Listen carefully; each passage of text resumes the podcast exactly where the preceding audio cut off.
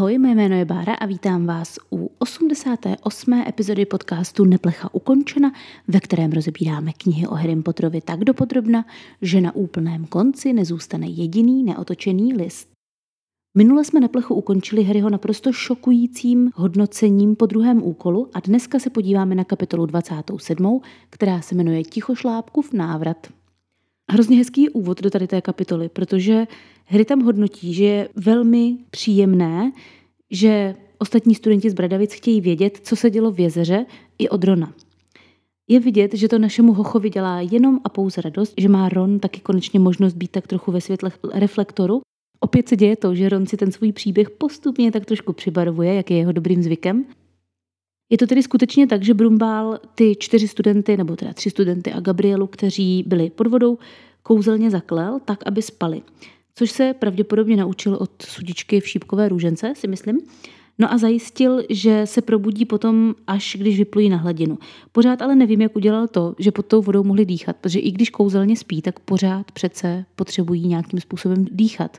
A zároveň, že jo, oni té vodě bylo popsáno, že jim jdou z úst bublinky, to znamená, že jakoby vydechovali kyslík. Takže to by mě zajímalo, jak tohle udělal Brumbál. Ron to celé ze začátku vykládá úplně stejně, jak to bylo, ale po týdnu už je z toho takový epos o Ronaldovi, bych to nazvala v podstatě, neboli příběh, ve kterém rudovlasí hrdina bez bázně a Hany skoro porazí 50 jezerních lidí. Padma je úplně stejná slávomilka jako její sestra Parvaty, protože jakmile je Ron takhle najednou ve světlech těch reflektorů, tak je jí dobrý a najednou se mu snaží zase zpátky vetřít trošku do přízně, potkává ho na chodbách, zdraví ho. Čau Rone, to bylo super na tom plese, no známe, že jo. Hermiona zase tak dobrou náladu nemá, protože na rozdíl od Rona není za hrdinku, ale dostává čočku za to, že je do ní Viktor Krum zamilovaný. Což nechápu, protože na průměrné třeba americké střední škole by zájem quarterbacka o podobnou holku byl něco neslíchaného a z toho děvčate by to udělalo přes noc úplně super hvězdu školy, že jo? Bylo by to bráno jako úspěch. Jenomže tady jsme v Evropě, my k tomuhle přistupujeme úplně jinak, takže u nás na střední škole, ty jo, ty se líbíš tady tomu klukovi, no tak to je trapas. Začal březen a chudák Kalosek, který má za sebou už dvě cesty za triem a zpět, obratem, se vrací. Tentokrát mu to trvalo přesně jenom necelý týden tam a zpět, takže Sirius se k nám nějak postupně blíží a chudák asi toho má opravdu plný kecky, protože jakmile dá Harrymu dopis, tak v tu chvíli zvedá krovky a odlétá do Sovince, protože se bojí, že ho zase někam pošle. Jako já to chápu, protože chudák on byl měsíc a týden na cestě z dopisy, bez zastávky, chudáček.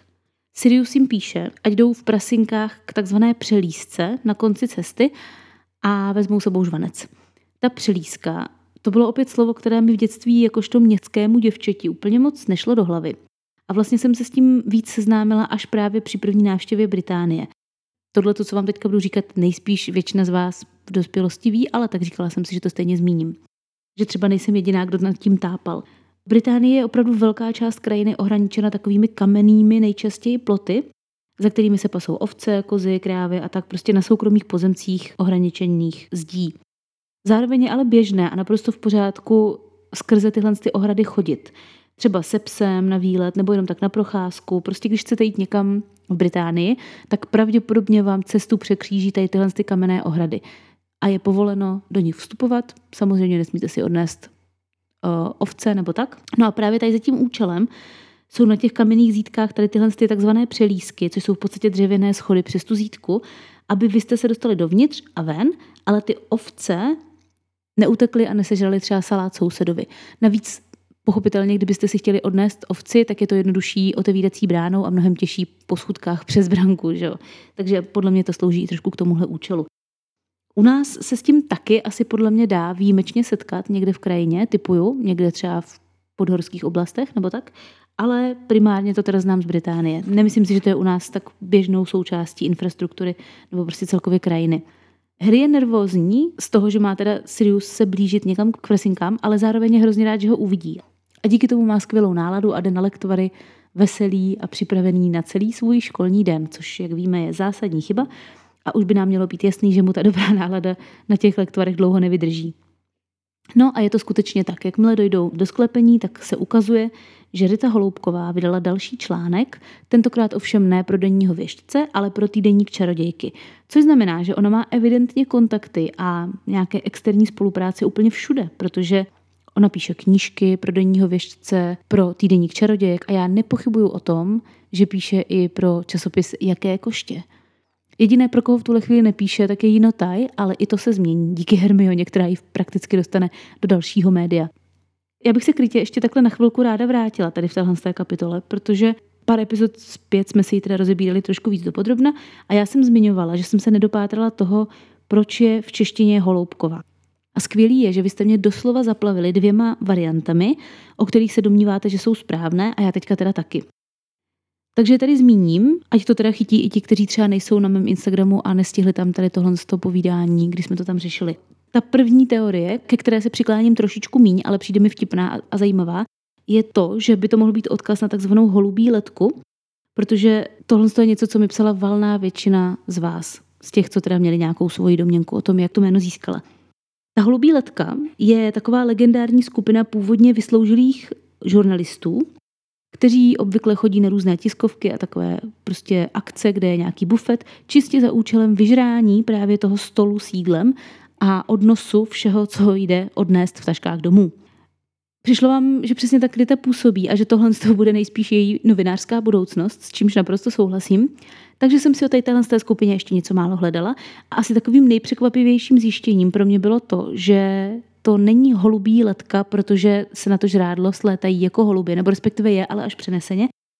Ten původní název se odvíjí od toho, že zakladatel tady té skupiny se jmenuje, nebo jmenoval, já si nejsem jistá, jestli ještě naživu, Miroslav Holub. A byl to redaktor časopisu Zemědělec, který nevím proč, ale po roce 1990 přestal vycházet, asi protože přestali fungovat JZD. No ale to tadyhle Mirdovi nepřekazilo plány, protože on i nadále chodil po všemožných tiskovkách a tam teda svačil. No a naučil to i svoje kamarády a přátele. No a ti potom to slovo holubí a informace, kdy a kde bude jaká tiskovka a co tam bude k sežrání, šířili dál. Původně sháněli termíny akcí na nástěnce České tiskové kanceláře a potom, když přišel internet, si to info buď předávají online, mají třeba nějakou facebookovou skupinu, nebo tak si to představuju, no a nebo přímo na té akci. Takže oni v podstatě přijdou na tiskovku, sežerou, co jde, naháží do batohu, co jde odnést, třeba birely a tak, nebo hůř do igelitky, a potom prohrábnou dárkové tašky kvůli propiskám, fleškám. Posledním takovým bodem toho jejich úžasného programu je to, že vytáhnou diáře a na místě se domluví, kam půjdou příště.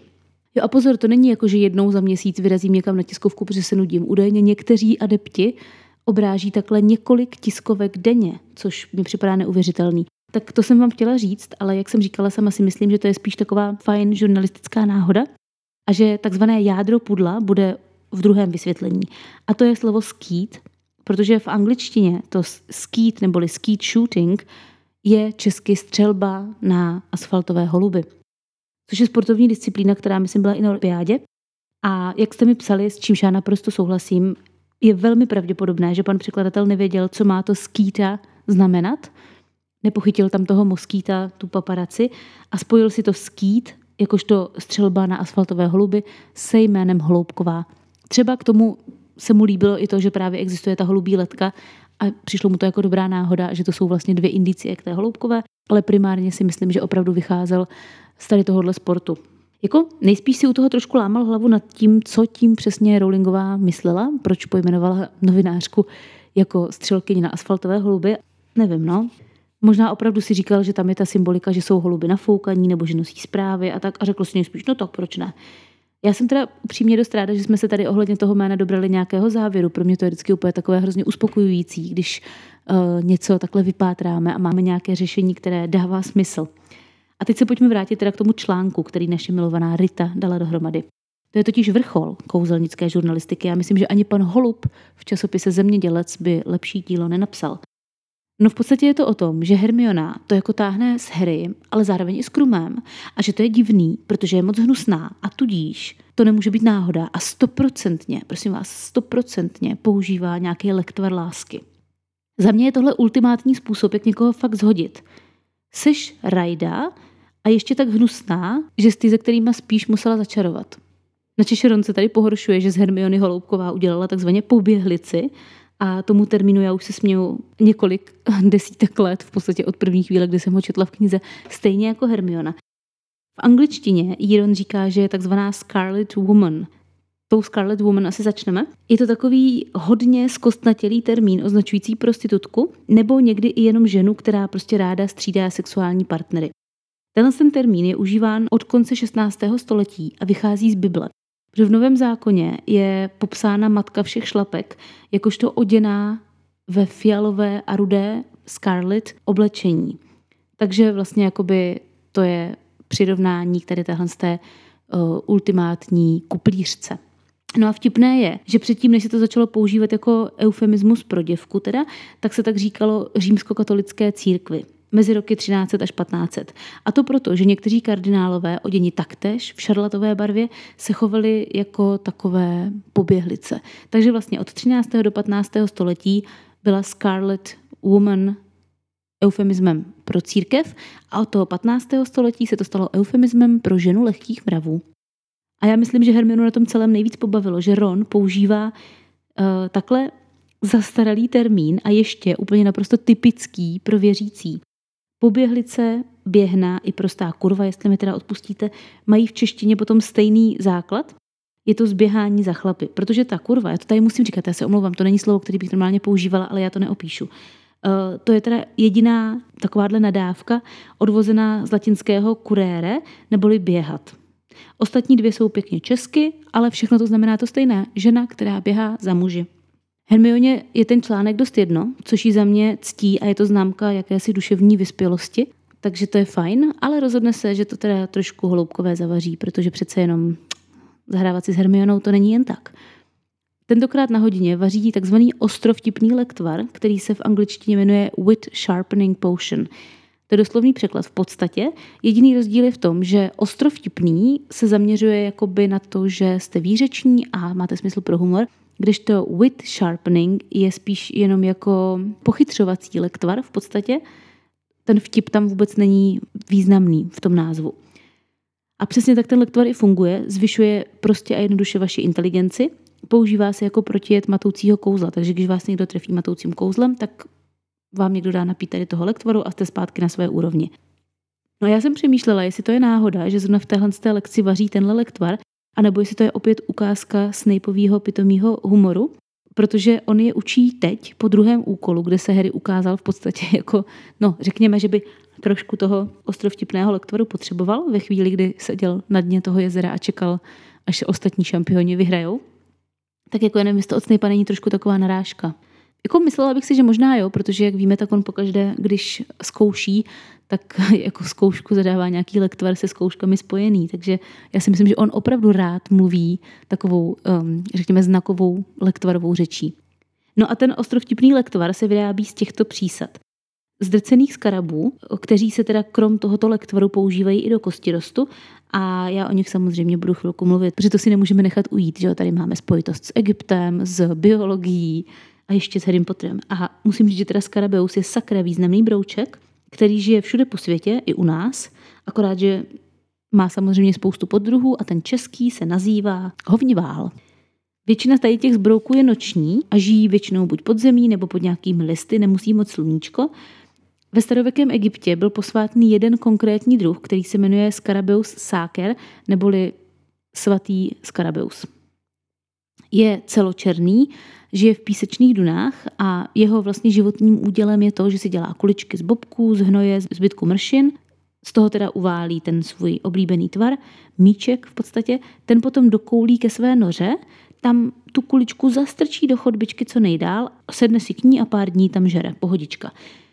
Když je ale samička připravená na rozmnožení, tak si uválí extra pěknou a velkou šťavnatou kuličku z těch nejsmradlavějších bobků a těch nejrozloženějších mršin – tu si potom uloží do extra hluboké a temné chodby, tam ji vytvaruje do tvaru hrušky, uprostřed udělá důlek, do něj vloží vajíčko a to vajíčko zase zakryje zbytkem té kuličky. Pro ní to v tuhle chvíli končí, ona si odchází po svým. V té kuličce se potom vylíhne larva, která žere tu ňaminu, co tam maminka nachystala a papá tak dlouho, dokud se neprokousá až ven a v tu chvíli odchází do světa. Což teda musím uznat zní popravdě o dost jednodušeji než náš lidský systém, protože to tím vlastně porodem pro tu matku končí. Na druhou stranu potom zase nezažiju těch 18 společných let. No a proč byl vlastně Skarabeus zrovna v Egyptě uctíván? Má to spojitost s tím, že jedním z egyptských bohů je takzvaný Kepri, což je časná ranní manifestace boha Rá. Protože v podstatě Bůh Rá je Bůh slunce, že jo? On má jakoby podbohy, kteří se o to slunce starají v průběhu toho dne. A ten Kepri je ten, který to slunce vlastně jakoby vykoulí na tu oblohu ráno. Takže v podstatě Kepri je bohem východu slunce. No a hovnivál, nebo Skarabeus, teda si tlačí tu svoji kuličku pouští, zatímco Kepri tlačí to sluníčko oblohou. Prakticky je to ta stejná situace. Navíc egyptěni si všimli, že ti malí skarabeové se líhnou přímo z té kuličky a pochopili to tak, že sameček vůbec nepotřebuje samičku, že jenom vloží sémě do toho hovínka a z toho se mu vylíhne třeba další syn. Což jim vlastně přišlo praktický, zbavit se úplně ženských. No a hlavně v egyptské mytologii je teda Bůh, který to má podobně, až na ty exkrementy. On se jmenuje Atum a taky plodí potomky bez pomoci ženy. Takže oni vlastně toho skarabea přirovnávali zároveň k bohu Atumovi, který uh, rodí potomky bez ženy a zároveň ke Keprimu, který vynáší slunce na oblohu. Druhá příseda v ostrovtipném lektvoru je krájený zázvor, tak k tomu asi nic říkat nebudem, myslím, že zázvor je celkem jasný. No ale tou třetí je žluč z pásovce a u toho se zase zastavíme, protože pásovci jsou extrémně zajímavý zvířata. V angličtině se jim říká armadillo, neboli malý obrněnec. Ono to totiž pochází ze španělštiny. Původně Aztékové jim ale říkali ajototli, zhruba, já to neumím přečíst popravdě, a to znamená něco jako želví králí, což je podle mě docela přesný, protože oni teda žijí pouze v Amerikách, proto mají astécký a později španělský název, Mají krunýř, který je spjatý z několika pásů, proto se jim u nás v češtině říká pásovec, a některé druhy, jenom jeden tuším, se umí dokonce stočit do kuličky, což je pro ně hrozně praktický, protože ve chvíli, kdy jsou kulička, tak je nic nesežere. Na druhou stranu si s nimi můžou třeba krávy hrát fotbal. Zdá se, že se vyvinuli z obřích ozbrojených savců, kterým se říká glyptodonti. Vypadají v podstatě stejně jako pásovci, ale obrovští. Představte si prostě dvoumetrovýho pásovce. Bych nechtěla potkat. Ale jinak to jsou v podstatě takový pozemní ozbrojení krtci, protože skoro nevidí, loví čichem, žerou hmyz, larvy a tak a umí se pěkně pohrabat v zemi. Zároveň taky je na nich fascinující to, že mají až 100 zubů, což je teda i ve zvířecí říši naprosto neslíchané množství. Blbý je, že severoamerický pásovec, když má strach, tak jeho podvědomá reakce je, že skáče do vzduchu. Což není úplně praktický, protože když v Severní Americe se takovýhle pásovec na cestě potká s autem, tak normálně to auto by přes něj přejelo, pokud by na něj nenajelo kolem, tak by ho nezranilo. Jenomže ten pásovec vidí blížící se auto a co udělá? Má strach, takže vyskočí a to auto ho prostě vezme, že jo. V podstatě největší umrtnost pásovců v Severní Americe je kvůli tady tomuhle, což mi přijde smutný a nešťastný, popravdě. Jinak ale teda pásovci umí být i ve vodě a to ne tak, že plavou, jo, protože jsou že jo, ozbrojení, ale oni umí zadržet dech až na 6 minut, takže oni normálně vlezou do vody a ťapou pod ně. To je pohoda prostě. Zároveň ale dokáží i plavat, protože oni umí jakoby do sebe nasát tolik vody, že se jim nafouknou vnitřní orgány natolik, aby právě i přes ten krunýř vypluli na hladinu. Jo, a ještě to jsou teda největší přenašeči lepry na světě, takže na ně možná nešahejte, kdybyste je potkali. To ale není jejich vina, protože oni až do 15. století v Americe vůbec lepru neměli. Takže je téměř jisté, že tam byla dovezená z Evropy a jenom teda chudák pásovec se nakazil a je bohužel dobrý přenašeč. Pásovec devíti pásí má ještě potom jednu takovou specialitku, že se mu vždycky rodí čtyři mláďata, která jsou ale všechna identická. Jakože má jedno vajíčko v sobě, které se postupně rozdělí ve čtyři plody, rozštěpí se a vzniknou čtyři pásovci. On je jediný savec, který tohle to umí. Samozřejmě je to super na pokusy, že jo. Mengelové zvířecího testování pásovce devítiprstého naprosto milují. Taky se v Jižní Americe pásovci jí, docela běžně, třeba v Mexiku je to specialita. A během Velké deprese se jedli i v Americe, protože teda nebylo moc co jíst. A mě docela pobavilo, jak se jim říkalo, protože oni je nazývali takzvanými Hoover Dogs, jakože hot dogy, ale místo hot tam bylo Hoovers, což bylo jméno tehdejšího prezidenta, o kterém se obecně vědělo, že to právě byl on, kdo zapříčinil tady tuhle tu hlubokou americkou krizi, ten ekonomický propad. Dost opásovcích. Vraťme se do složitého pubertálního světa našich hrdinů.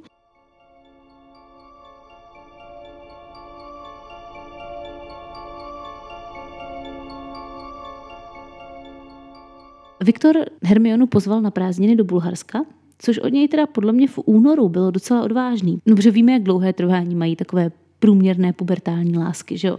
Pokud teda nejste Harry a Ginny, nebo Ron a Hermiona, nebo James a Lily, nebo no počkat, možná vlastně v Harry Potterovi to zase tak odvážný nebylo. Každopádně Rita tady udělala docela velkou chybu, protože píše o něčem, co si řekli dva lidé čistě mezi sebou a jedním z nich byla Hermiona, která záhady neumí nechat bejt. Takže pro Ritu tohle to znamená pád její kariéry v podstatě.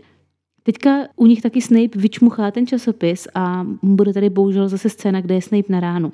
Tahle ta celá kniha je vlastně takovou ódou na Snapeovu malichernost. Já si ale myslím, že to je záměr, protože ono je potřeba zdůraznit ty negativní rysy, který Snape má předtím, než začne dělat ty hodně dobré věci, čistě jenom proto, aby ho Harry a potažmo i teda my, čtenáři, nepodezírali. Aby nikoho ani nenapadlo, že za těmi dobrými věcmi, co se Harry mu dějí, později je právě Snape.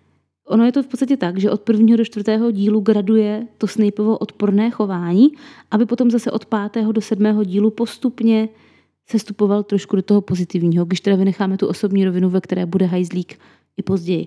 Snape ten článek přečte na hlas, což je od něj teda hnusný, a přes čáru, ale ty stržené body jsou za mě v pořádku, protože zase nechci být zašprta, ale Harry, Ron a Hermiona se opravdu v hodině bavili, četli si tam časopis, vyrušovali, takže strhnout body ano, číst ten článek na hlas a nechat zmiozelský, se tomu smějou, no jako nevím úplně. No a taky je teda rozsadí, což se nám zrovna tentokrát bude hodit, to je náhoda. Musím teda uznat, že Harry se tady docela drží a i přesto, že si s něj Snape utahuje, tak na to nereaguje. Úplně dlouho mu to nevydrží, příští rok už by to nedal. A ono tady označuje za pidi hvězdičku, či co, což je taky termín, který se mi vždycky hrozně líbil. V angličtině je tam pint-sized celebrity, neboli hvězda o velikosti pinty, což je stejný význam, ale mnohem angličtější zvuk. Taky Snape říká, že ví, že mu Harry krade v kabinetu. A zmiňuje tady tu kůži z Římala a žaberník. A to je hodně důležitá výměna, protože Harry to pochopí tak, že Snape naráží na tu kůži z Římala, kterou ukradla Hermiona ve druhé knize. Protože teda netuší, že Barty Skrk v tom kabinetu kradl to stejné. Snape na druhou stranu nespecifikuje, kdy mu to měl Harry ukrást. Takže oni v podstatě každý mají část té velmi důležité informace. Harry má tu informaci, že v tom kabinetu byl ve skutečnosti Barty Skrk. Snape má informaci, že mu tam někdo kradl přísady na mnoholičný lektvar. Kdyby si to navzájem řekli, tak by velmi pravděpodobně na to, že s Moodem a Skrkem něco nehraje, přišli mnohem dřív. Jenomže Snape si myslí samozřejmě, že mu to ukradl Harry, protože ho právě potkal na té chodbě. Já musím říct, že tady měl skrk v kůži Moodyho opravdu hrozný štěstí tady ten večer. Ale jako dobrý je, že Harry jenom tak nakráčel k jezeru se žaberníkem, který Snapeovi opravdu zmizel z kabinetu a Harry za to nemá absolutně žádný postih. Zajímalo by mě, jestli třeba Snape šel za Brumbálem a říkal mu, prosím tě, Albusy, tady mi zmizel žaberník a podívej, Potter ho měl u jezera. A Brumbál mu říkal, prosím tě, buď rád, že to přežila ticho, jo. Tak nějak si to představuju. No ale potom Snape na Harryho vytáhne takovou triumfální kartu a to je Veritaserum, neboli lektvar pravdy. V angličtině i v češtině stejný název, z latinského verita, pravda, úplně jednoduché. Je to teda lektvar kontrolovaný ministerstvem, i když evidentně asi tak úspěšně jako zvědomágové, podle toho, jak je používán v knihách, protože si všimněte, že v knihách je vždycky použit bez svolení ministerstva. Jediná, tak možná Umbridgeová ho používá se svolením, tam si nejsem jistá. No a vlastně jeho gro je to, že nutí lidi odpovídat pravdivě na položené otázky. V podstatě je to taková kouzelná obdoba detektoru lží. Vypadá úplně stejně jako voda, nemá žádnou barvu, nemá žádnou chuť, což se zrovna hodí, když to chcete někomu postrčit. Opět trvá měsíc ho uvařit, protože musí projít celým jedním lunárním cyklem a nesmí se teda používat u soudu, stejně jako nitrospit a potažmo u většiny světových soudů ani teda ten detektor lží, protože někteří kouzelníci mu umí vzdorovat lépe než jiní. Navíc to, že si někdo myslí, že je něco pravda, nutně neznamená, že to pravda je. To je ta zásadní věc na tom. Takže třeba popletal, tady nevěří Skrkovi, i přesto, že ho vlastně jakoby budou vypovídat pomocí toho Veritaséra, protože ono považuje za blázna a domnívá se, že si to celé vymyslel, ale že tomu ve své hlavě věří, tudíž, že to Veritasérum je v podstatě neplatné. Taky se tomu dá bránit pomocí protijedu, nebo zkušený nitrospitec nemá problém Veritaserum obejít. No a já jsem si říkala, že vám povím i něco málo právě o těch detektorech lží, když to s tím souvisí. Oficiálně se detektor lži vůbec nemenuje detektor lži, ale polygraf. a je to přístroj, který snímá krevní tlak, puls, rychlost dýchání a potivost kůže. Všechny tyhle ty indikátory by měly naznačovat, jestli ta zkoumaná osoba lže nebo ne. Někdy třeba v Americe se používají i při různých kriminálních vyšetřeních, ale víme, že jsou nespolehliví. Protože ta reakce těla je samozřejmě u každého člověka jiná. Psychopat může být přesvědčen o své nevině a tím pádem je úplně v pohodě, v klidu a nebude se ukazovat to jeho lhaní na tom detektoru, když to třeba nevinný člověk se může hodně vystresovat a pak pípá, i když by neměl. Jeden agent KGB, který byl zároveň ale špehem, tak musel projít právě u KGB výslechem na detektoru lží a podařilo se mu to jenom na základě rady, že má na ten test přijít dobře vyspaný, v dobré náladě, má se chovat hezky k tomu vyšetřovateli a má být sebevědomý. Protože celková nálada v té místnosti taky ovlivní výsledek detektoru lží. Takhle jednoduché to je. V podstatě vznikl proto, aby nahradil torturu. Ve středověku věřili, že člověk, který mluví pravdu, tak vydrží víc bolesti než ten, který lže. V podstatě to je rčení hodního nepálí, skoro až do slova, protože středověkým detektorem lží bylo lití vařící vody na tělo oběti nebo strkání různých kusů končetin do vařící vody. Že oni prostě věřili tomu, že pokud lžete, tak tu bolest nevydržíte a budete lhát hned. A pokud říkáte pravdu, tak vydržíte díl a pak řeknete teda, jak to skutečně bylo. Úplně první mašinka podobného typu vznikla v roce 1895 v Itálii a sloužila pro rozpoznávání změn k právě krevního tlaku. Potom v roce 1904 byla jiná, která měřila i rychlost dýchání. No a vynálezcem přímo polygrafu je pak američan, který se jmenoval William Moulton Marston. No a toho k tomu nápadu přivedla samozřejmě jeho žena. Kdo jiný? Protože ona si všimla, že když lže, tak se jí mění tlak a začne se trošku víc potit a tak. A tak mu to řekla a společně na tom nápadu pak pracovali. Ona teda není uznaná jako spoluvynálezkyně, ale podle jeho záznamů to byla společná práce.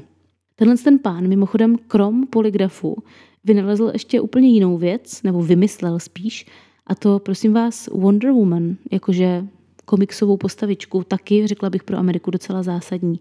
V roce 1938 byl tady ten vynálezce třeba i v reklamě na žilet, kde pod detektorem lží prohlašoval, že jejich žiletky jsou lepší než jakékoliv jiné. A já, až když jsem to tady četla, tak se přiznám, že mi došlo, že na český název žiletka je stoprocentně jenom přepisem společnosti žilet. Tak jako asi to všichni víte, ale pro jistotu tady zmíním, kdyby náhodou se taky někomu rozsvítilo jako mě. Snape taky tady zmiňuje, že se Moody stal členem Harryho fanklubu. Já myslím, že Snape opravdu musí být podrážděný z toho, že v podstatě všichni noví učitelé Harry mu nadržují natolik, že když je Harry mimo svoji postel, tak to tají a jsou na jeho straně a prostě nechají ho, aby přišel do problému. Potom Harry přemýšlí, jak strašné by to bylo muset vysypat všechna svá tajemství, když by byl teda jakoby pod Veritasérem a říká, že by musel prozradit Siriuse, což by bylo strašný. No ale co je ještě mnohem horší, je to, že by teoreticky musel přiznat, oh, ta hrůza, že se mu líbí Čočengová, no to by nedal. Tom jen tak, jako by se nechumelilo, vchází Karkarov, který nutně potřebuje hned teď se Snapem hovořit. Udělal to proto, že se mu Snape vyhýbá, logicky. No a proč by se mu tak Snape mohl vyhýbat, jsem si říkala. Napadá mě, že to může být proto, že Snape nechce být s Karkarovem úplně moc spojován, protože oni už s Brumbálem stoprocentně tuší, že Voldemort se brzo vrátí, protože Harry říkal Brumbálovi o té věžbě od Treloniové, všechno tomu napovídá, že jo, oni to prostě ví. Takže Snape potřebuje mít co nejčistější štít, aby se mohl vrátit a vysvětlit Voldemortovi teda, proč byl celou dobu v Bradavicích. A když se bude příliš okatě paktovat se špehem a s rádcem, tak to není pro něj úplně dobrý. Karkrov ale ani po Snapeově odmítnutí neodejde z té učebny, stojí tam celou dvouhodinovku jak ve frontě na levná vejce. Harry si potom teda zahraje trošku na agenta 007 a těsně před koncem hodiny vylije tu svoji žluč z pásovce, aby ji tam mohl nápadně pod lavicí utírat a poslouchat, co se tam tak jako bude dít. A vidí, že Karkarov ukazuje Snapeovi své levé nadloktí. U toho se chvilku zastavíme, protože v angličtině mu ukazuje inner forearm, neboli vnitřní předloktí. Což je docela zásadní rozdíl, protože nadloktí je spíš takový neoficiální název pro část ruky mezi ramenem a loktem, když to předloktí je samozřejmě mezi loktem a dlaní nebo rukou. Takže tady v češtině je špatně lokalizované znamení zla. A já jsem si hrozně dlouho, asi až do chvíle, než jsem začala koukat na nějaké fanarty, kde bylo teda umístěno tak, jak je v originále, myslela, že znamení zla má být prostě na vnitřní straně ruky mezi ramenem a loktem, protože tak je to tady popsáno. Je to špatně samozřejmě, je na předloktí.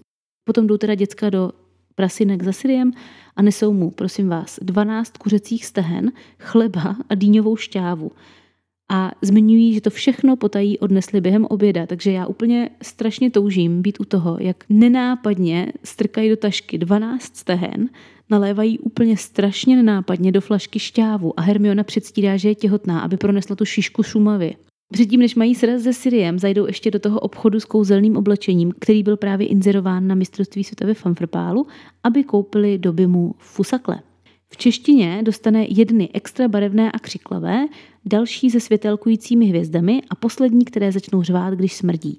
Angličtině to tak není, tam dostane jenom dvoje, svítící a ječivé a to o tom, že vybrali ty nejkřiklavější, se váže k obecnému popisu toho, jaké vybrali. Není to další pár. Oni vybrali nejkřiklavější, jedny svítící a jedny ječivé. V češtině vybrali nejkřiklavější, čárka, svítící, čárka, ječivé. Takže jenom abyste všichni věděli, doby dostal dvoje ponožky, ne troje. Prasinky leží pod nějakou horou a Sirius si táhne nahoru do divočiny. Dle popisu tam už jsou jenom takzvané bludné balvany a skaliska. To mě taky zaujalo, protože bludné balvany v angličtině tam jsou boulders and rocks, neboli balvany a kamení, což je mnohem méně kouzelné. A já jsem se tak jako koukala na bludný balvan, protože já si přiznám, že já jsem si popletla první chvíli bludný balvan a bludný kořen. A bludný kořen je věc, která je spojená s pohádkami a s magií. Bludný balvan je naprosto vědecké vysvětlení toho, jak se balvany hýbou. Takže je to prostě kámen, který se z místa svého vzniku přesunul jinam díky ledovcové činnosti. Prostě a jednoduše zabloudil. I u nás v Česku jich pár je, takže teoreticky by tam klidně na tom úbočí nějaký ten bludný balvan být mohl.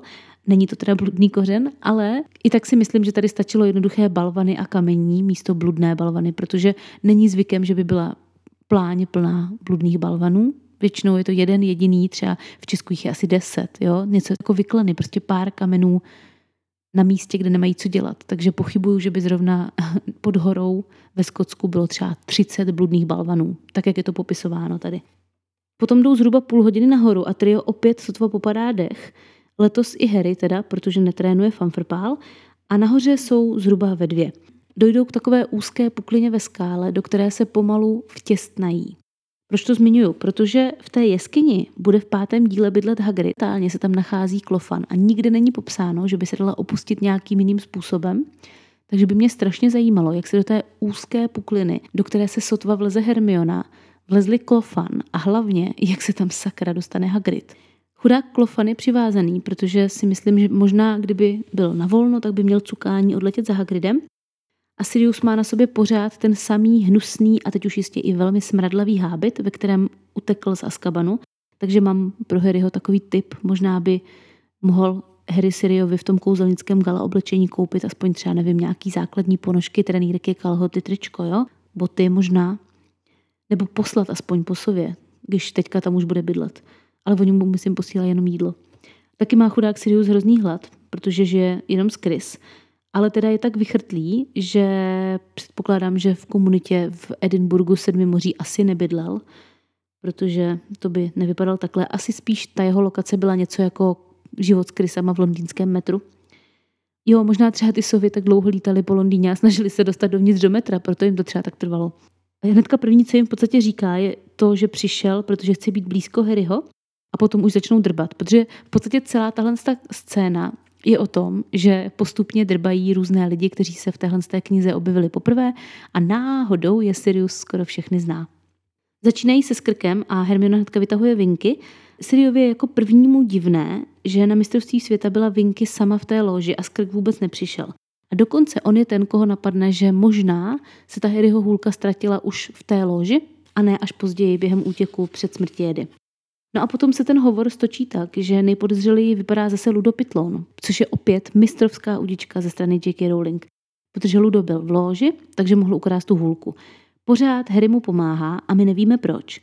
Zprávě z jeho oddělení se ztratila Berta Jorkinsnová, byl v lese, než se objevilo zlamení zla a Sirius o něm jako o jediném náhodou skoro nic neví. Potom se teda ale zase vrací k tomu, že pan Skrk vyhodil vinky, i když za nic nemohla. A Sirius tady říká podle mě jedno z největších mouder, které z jeho krásných úst vypadlo. A to je to, že pokud chceš vědět, jaký někdo je, tak se musíš dívat, jak se chová ke svým podřízeným a ne k sobě rovným. To je obrovská moudrost a největší paradox na Siriovi, protože Sirius je ten, který se hnedka v dalším díle bude ke svému přímému podřízenému chovat naprosto, ale naprosto otřesně. Rowlingová na svém starém webu dokonce i někde zmiňovala, že Sirius je postava plná paradoxů, že ji tak psala záměrně, že umí dávat velmi, velmi dobré rady, ale sám se s nimi zásadně neřídí. Takže to není jediný případ, kdy se tohle stane u Siria. Takovýhle dobrých rad, kterými se sám neřídí, bude víc a já vás na ně budu upozorňovat. Potom taky náš uprchlý vrah říká, že to, jak se skrk chová, je hodně divné a že sní na posezení celého klofana, jestli někdy předtím skrk nešel do práce kvůli tomu, že byl nemocný. Jakože, takhle. Sirius je v téhle té fázi vyhledovělý k smrti. A tohle přirovnání je náhodou úplně to první, co mu přišlo na mysl. Já mám takové tušení, že během toho pobytu s klofanem ročního, kdy měl Sirius fakt velký hlad, už párkrát možná nad nějakým tím hypogryfým biftekem přemýšlel, ale jsem ráda teda, že se udržel. No a teďka Sirius v rámci téhle epizody vypálí tu největší obovku a to je to, že právě Skrk je ten, kvůli komu šel do Askabanu bez soudu. V podstatě popisuje celkovou tu jeho historii, že měl skrk dobré zásady, ale ty temné čáry v něm probudily nelítostnost a že začal černokněžníkům oplácet stejně tvrdou mincí. To je opravdu něco, co se děje, že jo? protože násilí plodí další násilí, jak sám Sirius říká, v podstatě ho teda popisuje jako takového temného mága na straně dobra, v podstatě oficiálně. Zmiňuje, že se měl stát ministrem kouzel, ale potom měl teda politický skandál, protože jeho vlastní syn byl chycen ze smrti jedy. Ups. A tohle je úplně poprvé, co je v knize zmíněn Barty Skirk junior. A to je vlastně i největší taková na nic věc ohledně tady téhle detektivní zápletky, protože my vlastně většinu knihy ani nevíme, že ten vrah existuje. A až když zjistíme, že existuje Barty Skirk junior, tak vlastně netušíme, že žije. Takže nás ani nenapadne přisuzovat to, co se děje právě jemu, protože ho máme za někoho, kdo zemřel. Taky si všimněte, že Sirius tady neurčitě mluví o nějaké náhodné skupině smrtijedů, kteří něco udělali. Vůbec nezmiňuje, že to, co udělali, bylo to, že mučili Nevillovu rodinu. A taky úplně zapomene zmínit, že vlastně v té skupině byla i jeho sestřenice a její manžel. Ale to chápu. Já bych to asi vynechala taky, protože to není věc, kterou se úplně chlubit 14-letému, který teprve k vám začne získávat nějakou důvěru. Sirius potom taky háže kuřecí kost Klofanovi, což z něj v ten moment úspěšně dělá kanibala, protože Klofan je na půl pták, že jo? Ale jako polovičního kanibala, protože jeho koňské části je asi úplně jedno, že žere kuře. No a potom taky se dostáváme k tomu, že Sirius Skrka juniora v Askabanu potkal a říká, že ti, se kterými Skrk junior byl, rozhodně smrti jedi byli. Opět, on to ví, protože to byla jeho sestřenice a ta se tím nějak netajila a že je teda jakoby smutné, že Skrk senior se za toho svého syna nepostavil a poslal ho do Askabanu. No, ale to ještě neví, že to bylo trochu složitější, ale jako jo, oficiálně se za něj nepostavil, ale zase, jo, já to musím zmínit, hele, ten syn byl opravdu vinný a Skrk senior to stoprocentně věděl, protože ten mladý se tím stoprocentně netajil, přitom jaký to byl psychouš. Takže těžko říct, když jsem to nezažila doufám teda, že to ani nikdy nezažiju, takovouhle situaci, ale něco jiného je nechat odsoudit svého syna, o kterém si nemyslím, že by to, co se stalo, spáchal, a něco jiného je nechat odsoudit svého syna, o kterém vím, že to skutečně spáchal.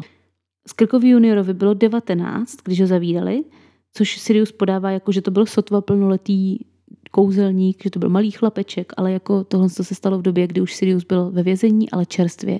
Takže Skrkovi juniorovi bylo 19 a Siriovi bylo prosím vás 21, jo. To není zas takový rozdíl. A taky je zvláštní, že on vlastně Skrka juniora vůbec nezná, protože on v Bradavicích musel chodit jenom tak dva, tři roky pod něj. A potom teda údajně Skrk junior zemřel jenom o rok později, ve 20 teda, takže to znamená, že vlastně se tady ten Skrk junior pod tím impériem skrýval nějakých 12 let, než se mu podařilo utéct otci. Vlastně stejně jako byl Sirius v Askabanu. Taky potom Sirius i zmiňuje, že ho Skrk se svou ženou navštívili, ne teda Syria, ale toho mladého Skrka, a že potom tu ženu musel skrk odnášet z toho vězení, což je taky hrozně důležitá informace. Za prvé to, že ho navštívili před smrtí a za druhé to, že tu ženu musel odnášet, protože on samozřejmě odnášel už jeho. No a nakonec taky říká, že ta žena potom zemřela žalem, což je taky docela nápověda. Takovou zajímavostí je, že Skrk senior si vůbec nepřijel vyzvednout to tělo. A to by mě zajímalo, jestli to tam ještě někdo bude zmíněné. Já si teď nejsem jistá, protože nechápu, proč tam to tělo té své ženy nechal. Potom se baví o tom šťárání se v Snapeově kabinetu a Sirius je opět ten, kdo si všimne, že to celé smrdí, že to vůbec nedává smysl.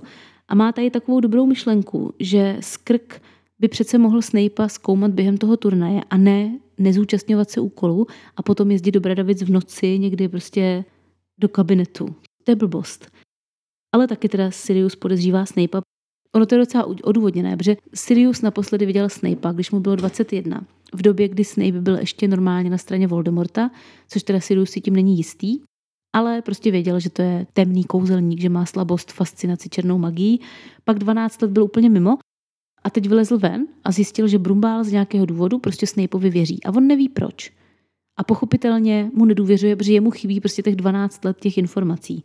Potom tady vypočítává šlápek věrné smrti jedy a právě tady zmiňuje i Lestrangeovi a říká, že to jsou manželé, kteří sedí v Azkabanu, ale opět informaci o tom, že Bellatrix je jeho sestřenice vůbec nezmíní. A nezmíní teda ani to, že právě oni byli ti, kteří byli eh, v paktu se Skrkem juniorem. Potom Harry ještě vytahuje to Snapeovo randevu s Karkarovem, které viděl na začátku téhle kapitoly a specificky říká zase, že mu měl ukazovat něco nad loktem, na takzvaném nadloktí, což, jak jsem říkala, je chyba. A teda není to jenom chyba v tom překladu na začátku té kapitoly, ale asi se tomu tak bude říkat až do konce knihy, což je teda špatně. O Moodyem potom Sirius mluví velmi hezky, což nás zase mate a odvádí to pozornost toho, že on je tady ten záporák, že jo? A no a společně potom nakonec ještě vymyslí takový drobný plán, že Ron napíše Persimu a zkusí z něj dostat info o Skrkovi, seniorovi, co s ním je. Přesto takhle přes Persiho se dostáváme obloukem ještě závěrem k Bertě Jorkinsnové, protože i na tu má Sirius nějakou špínu, jak jsem říkala. Celá tahle kapitola je o tom, že Sirius vytahuje špínu, co má na lidi, který ho tam jen tak sedí a poslouchá a nasává ty informace. Já bych nebyla jiná. Že jsem takhle chtěla se zeptat, jestli tady nemám někoho, kdo se vyzná v hodinkách. Mě už totiž asi dvě kapitoly trápí jedna věc a je to teda opět malichernost, jo, ale zmíním to. Harry už po několikáté zmiňuje, že mu od té doby, co byl v jezeře, nefungují hodinky. Jenomže v Bradavicích nefunguje elektřina. Takže Harry nemůže mít hodinky na baterky, musí mít mechanické natahovací. A mně není jasné, proč by mu nefungovaly mechanické hodinky po té, co přišli do kontaktu s vodou. Nebo takhle, já chápu, že by se zastavili po té, co by vylezl z jezera, protože by mohli třeba zreznout, takže za pár dní, OK, mohli přestat fungovat. Ale nechápu, proč by se mu měli zastavit přímo v tom jezeře, ani ne 20 minut potom, co do té vody vlezl. To by podle mě udělali hodinky elektrické, ale mechanické by normálně fungovaly a až časem by odešly, ne? Kvůli zreznutí. Jak říkám, nevyznám se v tom, ale mám takové podezření, že možná tady Rowlingová zapomněla na to svoje pravidlo o elektronice v Bradavicích. Ale nevím. Tak jenom jsem vám to chtěla takhle nadhodit, že třeba někdo k tomu něco bude mít, co by mi mohl sdělit. No a tak teda se dozvídáme, že u Siriuse byly hodinu a půl, ne od Harryho, ten má ty hodinky rozbité od Hermiony, a tím pádem se o půl čtvrté vydávají zpět do prasinek. Sirius si ještě poprosí, aby mu říkali čmuchale, když se o něm budou bavit mezi sebou nebo když mu budou psát. V angličtině chce, aby mu říkali snuffles. Přičemž tu snuffle znamená doslova čmuchat nebo taky šňupat. A já teda asi rozumím tomu, proč nebyla v českém překladu použita zkrátka šňupal, protože to asi není vhodné úplně do knížky pro děti. Hele, napiš šňupalovi. ne, to asi ne. Koukala jsem se na Snuffles, jenom tak ze strany na Wikipedii, že by mi to třeba mohlo něco najít. A ano, skutečně mi to něco našlo. Označují se tady tím slovem samé zábavné věci, tak třeba vodová rýma je v angličtině snuffles, takže klidně mohli taky Siriovi říkat třeba rýmák. Případně je to taky příznak syfilisu, takzvaná krvavá rýma, a králičí nemoc, při které ti králíci příkají, takže samé krásné věci. Sirius se doprovodí do vsi a odklusá takzvaně po humnech pryč. A u toho se ještě taky zastavím, protože slovo humna. Slovo humna mě v české literatuře, zejména té starší, od jak živa, irituje. Nebo spíš mate, protože já si vždycky nejsem jistá, co přesně jsou humna. Mně to přijde jako tak strašně neurčitý pojem, takže jsem se na to teďka podívala konečně. A humna jsou teda prostor za vesnicí a před přírodou. V podstatě přechod od nějaké zastavěné plochy do polí nebo lesů. Většinou tam je třeba nějaký sad, zahrady nebo nějaká polní cesta a Tradičně se tam posílali pást husy, kachny, kozy, ovce a s tím bylo spojené to, že tam s nimi chodili děti, protože děti většinou měly na starost tady tyhle ty drobné zvířecí přírůstky v rodinách, takže si děti hrávali taky za humny nebo na humnech. Mě to vždycky mátlo třeba v Malým Bobešovi, v Kájovi Maříkovi, v Gabře a Málince a to, to byla moje oblíbená literatura, takže jsem ráda, že konečně vím, kde si teda Gabra s Málinkou hráli celou tu dobu. Ale mám k tomu i vysvětlení toho, proč se to jmenuje humna. Protože původně to bylo jedno humno a byl to mlad. Mlad je prostor, kde se že jo, mlátí obilí a bylo potřeba mít tam udusanou hlínu. A to slovo teda potom nejspíš vzniklo spojením slova označujícího dobytek, protože dobytku se říkalo historicky hovado nebo hovada, a mačkání nebo mnutí. Takže h, mnout, jako hovado mne, neboli humno. A to proto, že původní slovanská technologie výmlatu obilí spočívala v tom, že po něm jednoduše šlapaly krávy. Jo, hodilo se obilí normálně na humna a krávy po něm šlapaly a tím z něj dostali ty zrnka a cajk. Potom je doufám umyli. Takže když potom Sirius klusá po humnech pryč, tak odklusává buď po polní cestě, nebo sadem, zahradou, zkrátka prostorem mezi obydlenými budovami a přírodou. Ron říká, že by ho zajímalo, jestli Percy ví, jaké měl skrk kauzy a pak dodává, že to je vlastně úplně jedno, protože Percy by to, že neudělal výjimku ani v případě svého vlastního syna, ještě obdivoval. Já jsem asi Percy, protože mně to přijde v pořádku. Neudělat výjimku u svého vlastního syna, pokud jsem přesvědčen o jeho vině, samozřejmě. Což skrk byl. No a epizoda končí lahodným závanem večeře a Ronovým postesknutím, že Sirius s tím jezením Chris fakt chudák. A my víme, že špatné jídlo je pro Rona takzvaný deal breaker, že to je to, co ho dokáže zlomit. Takže tahle ta poznámka hodně předvídá věci budoucí, podle mého názoru. A tím to dneska ukončíme. Já vás ještě pozvu klasicky na Hero Hero, takže ti z vás, co to nezajímá, vypněte. My občas píšete, že tady vypínáte, tak páčko. A pro ten zbytek, tak tenhle týden na Hero Hero budu mluvit o dalším filmu. Bude to film Harry Potter a ohnivý pohár, pochopitelně. A tím se dostáváme na úroveň s čtením knih, takže od teď budeme vždycky koukat na další film až s další knihou. Takže je to na dlouhou dobu poslední film, na který se spolu koukneme, tak doufám, že se vám to bude líbit a že se dozvíte zase spoustu zajímavých informací. Tak se mějte krásně, užijte si zbytek vašeho dne a neplecha ukončena.